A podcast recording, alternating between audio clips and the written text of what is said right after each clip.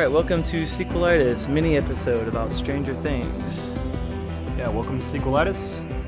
Uh, we're going to talk today about the eight-part uh, mini-series, the eight-episode season. Is that how long it was? Eight episodes? Yeah, this uh, this first season of Stranger Things was eight episodes. Uh, it's a Netflix series. If um, you you managed to not hear about it, but um, you know, I'll just go ahead and say I thought it was really excellent, and I highly recommend um, that uh, everybody watch it. Um, yeah, like I, I'm kind of having mixed feelings about it. I definitely, I definitely think it's worth watching. I think it's worth talking about, but I, I'm not quite ready to go on record and say like I loved it or anything like that, because I don't really see myself going and like rewatching this. You know, it kind of makes me want to see those other movies that it's endlessly referencing, but I'm not totally sure it really makes me want to like actually watch this movie. Yeah, I Um, actually, I, I do want to go back and rewatch it, and that's that's something you you actually um, you're you're accurate in describing it as a movie. That's it's not so much a series as it is a really long movie, um, and it stays really Right. consistent with its characters, and it does something that a lot of other uh, similar um, projects fail at, which is have very confident. Um, very talented kid actors in the film that don't get don't become annoying, um, don't uh, aggravate you, don't act like miniature little adults. Like they pretty much act like little kids on an adventure. And um, yeah, there's a lot of references to other films. The Goonies and E.T. being, you know, some of the biggest. Um, there's a whole lot of Spielberg DNA in this, but um, I, I think rather than just simply make references to other things, they actually they will you know take certain things and they've actually taken some exact shots from other movies, but there's a Yeah. context to them, and it's not just uh, straight up appropriation. It's you know it's a reference to something else, but it, it's it's done so in a way that that makes it uh, fresh and original for this. Well, I think the opening, like building block of the whole concept is basically what if Corey Feldman from Stand by Me was the same Corey Feldman from The Goonies, and you know what if what if all that was like one group of kids, but instead of being on the crime adventure they were on, they were on the adventure from E.T., and instead of it being E.T., it was this other girl called Eleven. That's that's essentially what this is. powers, yeah. Yeah, it's Stand by Me meets Goonies meets E.T. Like very specifically, and then there's there's other references to other things in there. Like there's some It, and there's uh, there's some uh, what's it called? Uh, what's the one with the little girls in the TV? Uh, Oh yeah, um, Poltergeist. God, poltergeist. There's there there was a lot of poltergeist all over it, and um, you know I thought that was I thought that was pretty cool. Um, I definitely would have liked it if they would have found a way to make it a little bit creepier and and, and scarier. But it's fine because ultimately it was more about these characters and sort of their story and the mystery of Eleven, where she came from, where she goes to, um, you know, how she came to be. Uh, it was it was more her story than it was anything else. Like the whole monster plot was just kind of eh, by the end of it ended up being sort of a side character to everything else, or a subplot. uh, yeah. Um, I I also have a uh, I have an '80s movie conspiracy theory that I'd like to throw at you. See what you think. Okay. Hey, you know it's as much your podcast it is as it is mine, so go for it. And now I'm very famous for liking the movie The Monster Squad, Yes. and So much so that, monster- that you made your own um, your own laserdisc to DVD transfer. What about six months before they actually released a DVD? Well, that's when I actually finished it. I started and did most of the project way before that, but then it, it the whole thing overwhelmed me, and I kind of quit on it. Yeah, you started once what, I actually- two years before. Uh, no, more than that. Oh yeah, like three years before, something like that. But you did make your own I had- DVD covers, and they had self-depreciating quotes from your friends and family. right. But but anyway, moving on from that, uh, I'm famous for liking the movie, and I even have a very nice poster of it hanged up in my living room. Hanged up? Is that the right word? Hung up. There it is. There it is. And um, in that movie, have you seen that one many times? The Monster Squad. Is that one that you you're into? Once again, you're asking me if I've seen a movie you've watched with me. Copy that. But have you seen it like on your own, or just I showed it to you once and that's when you saw it? No, that was one of my favorite movies as a kid. Like my brother and I used to roll Okay. on the floor laughing about Wolfman's got nards. Got nards. Right, right, right. Okay, so here's my conspiracy theory. Um, towards the end of the movie, they've got this teenage girl who's claiming to be a virgin, and you, you have to recite this spell and be a virgin for this whole like spell to work. But then it's not working, and it turns out she's not a virgin, and she goes, "Well, Steve, but he doesn't count."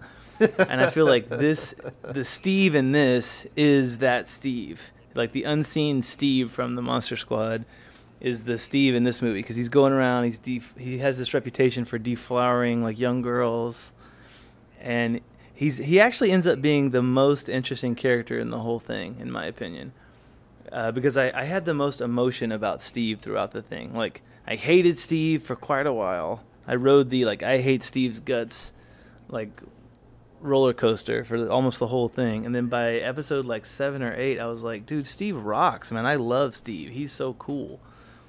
How did you feel about Steve? the the boyfriend? yeah, that was the creepy boyfriend. Yeah. No, I thought I thought that was actually very well done. The way that um, they started him off as kind of a, a typical like uh, '80s bad guy douchebag boyfriend, and you're just sitting there watching and going, "Okay, she's gonna fall in love with the other guy, and by the end of the story, they're gonna be together as a couple. He's gonna have to fight this guy, yada yada yada." You know, the whole kind of '80s Right. thing and then they kind of just turned it just enough to make it be like, oh, oh, this is interesting. Like when he shows up and he's like, I'm not here to fight, I'm here to apologize, you know, and then he helps them. Like that was a really cool moment, and and that that was one of those things to where I was like, okay, I'm glad that I stuck with this long enough to get to this point because now I'm definitely going to see it all the way through because they they've made it interesting. Um, Yeah. Um, so I I loved that about the eight, eighth episode, but one thing that, where I really feel like they shit the bed big time was with the whole digital effect monster. I thought this was a great opportunity to have like a cool puppet monster, a la like the thing. Yeah, that would have I- I been really like they- cool to do, but I, I'm sure there was a lot of reasons why just that that didn't work budget budget wise and and you know you know from a practical sense that they couldn't make that happen because that was one of the things I forget the name of the guy who created the the creature effects for the thing, but he said, "Man, the only way I was able to get that done was by staying up all fucking night." Like he's like, "I didn't sleep. I eventually had a nervous breakdown." He's like, "Because I wanted this thing to be perfect," and it shows. Like it's such a just a gross, you know, creepy effect in that movie. And it would have been great to have something like this in that story. But I mean, the thing was for me is I didn't even understand exactly how this thing like killed its victims. Like I didn't understand Well, it's like the a whole shark. like um, big worm It thing smells- down the throat. Yeah, it smells blood. It's like a shark. Well, I, I, I and, So- and I also kind of didn't understand like uh, maybe I've got to rewatch the intro to it. Um, but you know, it, Like if it- there's any blood, It stalks then it the just boy comes down at the another very dimension beginning of the and gets story. No, I was saying it stalks the boy down at the very beginning of the story, and just you know, some of the rules were kind of vague, and they seemed to like you know shift whenever the story required them to shift, but in the way that you know set Eleven's powers worked, and that you know the monster was able to kind of bridge the gap from you know the upside down, come into the physical world, jump back in. You know, the fact that it, it took um, Mike first, but somehow Mike managed to like stay alive for a long period of time. Whereas when it took the girl, and I forget what the girl's name is, um, it kind of killed her after just a few hours. yeah, You know, and like that, That was a seemed kind of inconsistent. Um, but I'd say outside of that, and just outside of the fact that I, I really like, despite all the praise that Winona Ryder's getting, I, I think her character could have been way, way better. Um, I think she could have like, I think not only could she have really, if she tried harder, um, and maybe with with more direction. I don't know if it was her performance or the direction or a little bit of both but maybe there could have been more to her character, or maybe they just needed to get a different actress to play that role. I I thought it was 100% bad writing of that part. For the first like six episodes, she had nothing to do but scream into the TV and act like a crazy person. And once she got some other stuff to do, she was great. But I mean, how how well can somebody play like annoying screaming at the TV mom character? Yeah, but she just It's like, kind of I seemed like this, this awful. frazzled shrill pretty much the whole story, you know. Well, that's the writing, though. Yeah, I don't think you can blame the actress for the way it was written. No, I, mean, think she I wasn't think, I written think as there a are little character with that she anything could to have do. done because even with um, even with uh, what was the, the Mike's brother's name? Uh, don't remember. Yeah, but with his character, there there were like you you saw like some different, you know, there were some different levels to the way that he played his character and the way that you know he was weird and awkward at some points. Whereas when he was with his little brother, he kind of had more this big brother kind of love and confidence. You know that you got like warmth. You got warmth from him, and then he went back to like kind of being awkward and weird whenever it came to being around, um, you know, the the girl in the story.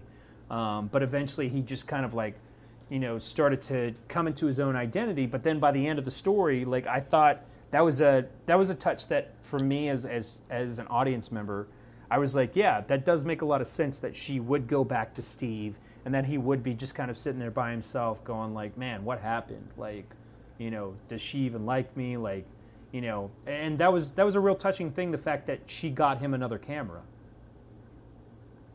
Yeah, that was nice. After Steve, the jerk off, broke it. Yeah. But I, I think I think there are definitely way more positives with this than there really is anything to fault it on. And you know, if you have a subscription to Netflix, if you got to watch all eight episodes, I mean that was it was worth it. It was well worth your subscription fee to Netflix for this. It was it was neat to see them combine all those properties in that way, but I, I think they still fell short of creating something new and original that I'm really excited about. Um, I did like, however, are we spoiling? What's our spoiler rating here? Yeah, no, we're gonna go ahead and assume that if somebody's still listening at this point, they they've watched it or they're okay with spoilers. Well, I, I won't I won't give away what it is, but I'll just I'll mention it by name. But like once they got to the stuff about the upside down, I thought they were definitely in the right go in the right direction. Like the whole world of the upside down and what happens there. I thought that was a good, new, interesting thing that I, I wish we, we could have heard more about a, a lot sooner. Yeah. And if I wish we could have been like exploring the upside down in such a way to where maybe they find the portal to the upside down, they're traveling back and forth to it. Well, they actually it do was a little send someone that- into the upside down. Like I think in around like episode three, they send one of their own men into the upside down, and somehow the the monster. I mean, I guess because he's already in, you know, uh, the monster's world. You know, that's how the monster's able to like attack him and grab him. But you know, that was supposed to be this whole like scary moment of like, oh, what's going on?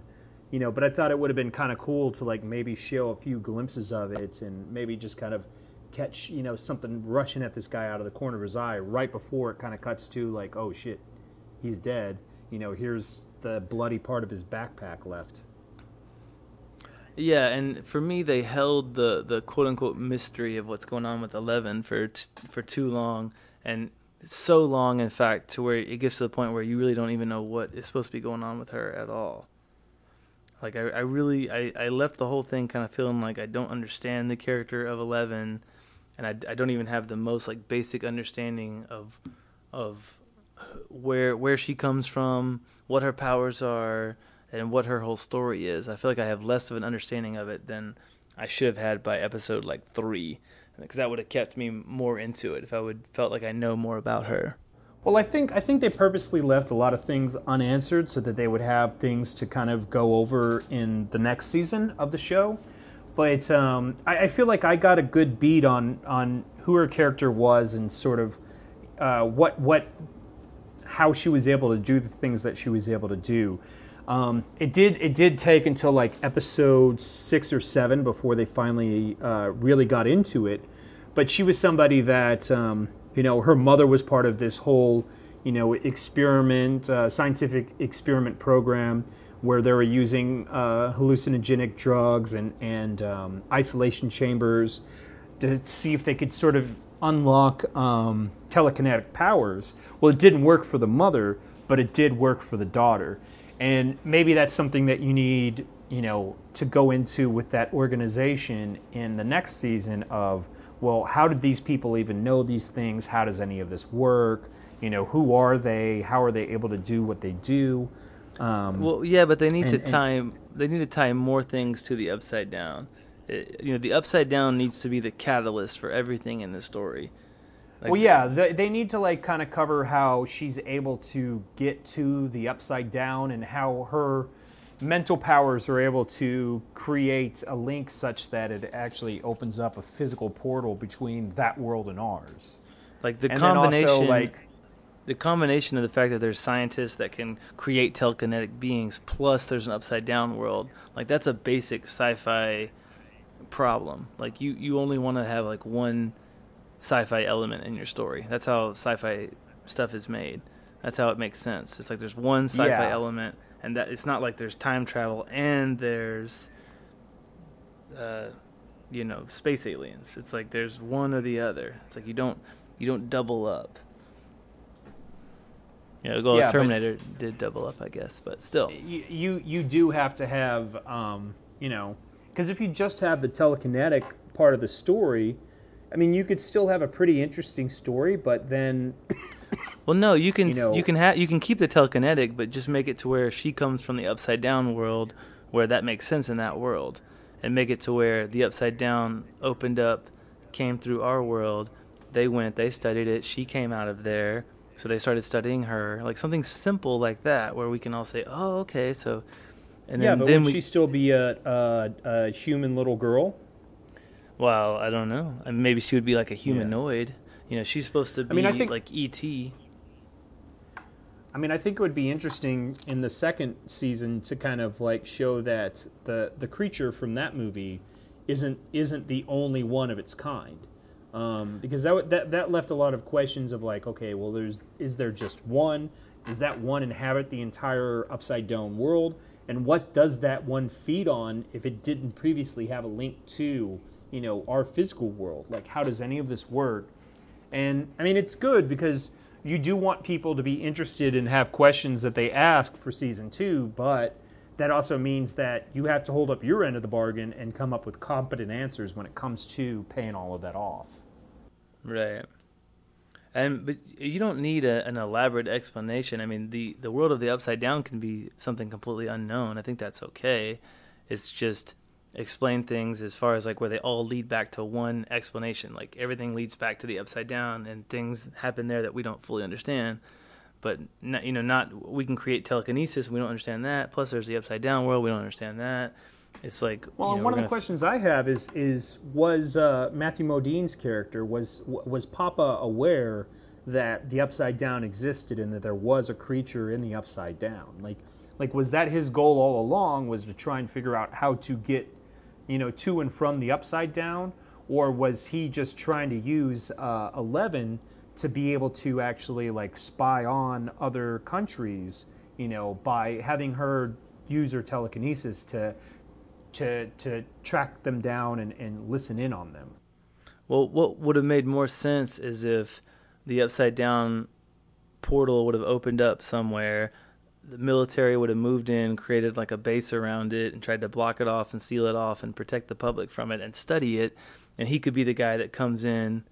You could even have that scene, you know, where he comes in to be like, okay, I know how to handle this. I've handled, you know, he could be like a Fox Mulder kind of character, you know. It's like I've handled this kind of stuff before. I've handled unexplained phenomenon before. Like I'm the guy. Let me come in. Let me deal with it. And you could introduce him in that way. But because he never gets introduced, you just you really left like hanging in the wind with this guy. Like he really has no character. Like there's there's nothing. There's no way to describe any of his characteristics. Like how would you Yeah. describe Matthew Modine's characteristics? Like there's no words for it because there's he has no character at all. He's blonde, or he's white haired. Yeah, he's old. he looks like an e- he looks like an '80s era bad guy.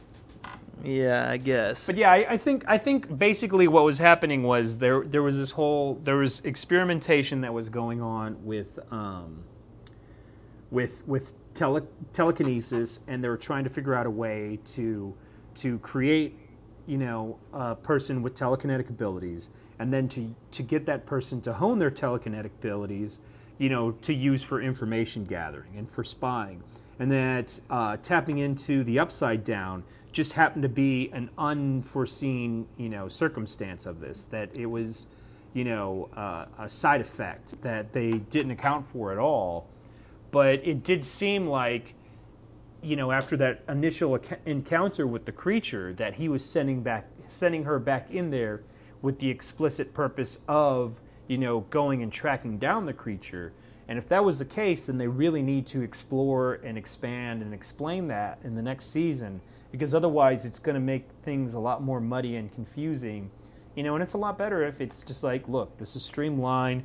There are some things that we're going to leave vague and open to interpretation, but the main core of the story needs to be something that can be summed up and explained to people where it's like, oh, okay, I get what's happening.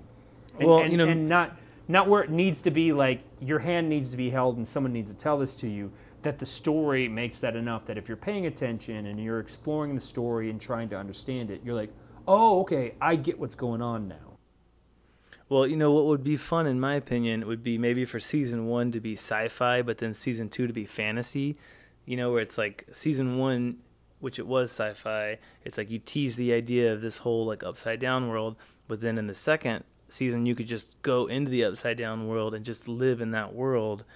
And you know, in fantasy, it doesn't necessarily have to have any uh, any resemblance or any meaning towards our real world. It's just like something very, very, very creative, very escapism, where everything is just odd, just for Well, the sake what of being odd. what if um, you know with with 11 disappearing at the end of the story maybe she disappeared into the upside down and now she kind of takes control of the upside down and she starts kind of fixing up the place you know Well, maybe re- maybe retroactively you could make it to where because Will left, she went in. You know, because Will came in, she left. Maybe that's what got her out of the upside down. But Will, you said sorry she was a earlier i was calling him child. mike Say what? The the little boy that that disappeared was will right Yeah, Will. And maybe calling because Will disappeared.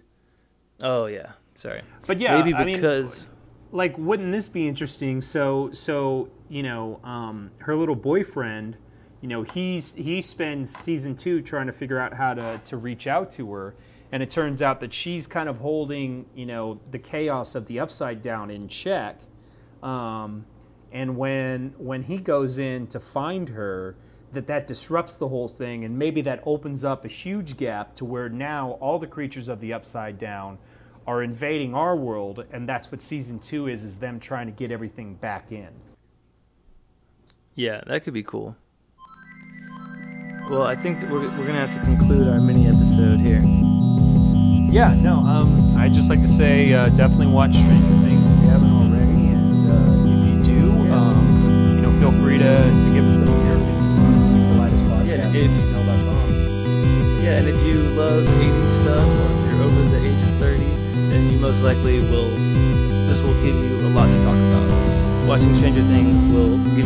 about, if nothing else. And that's nice.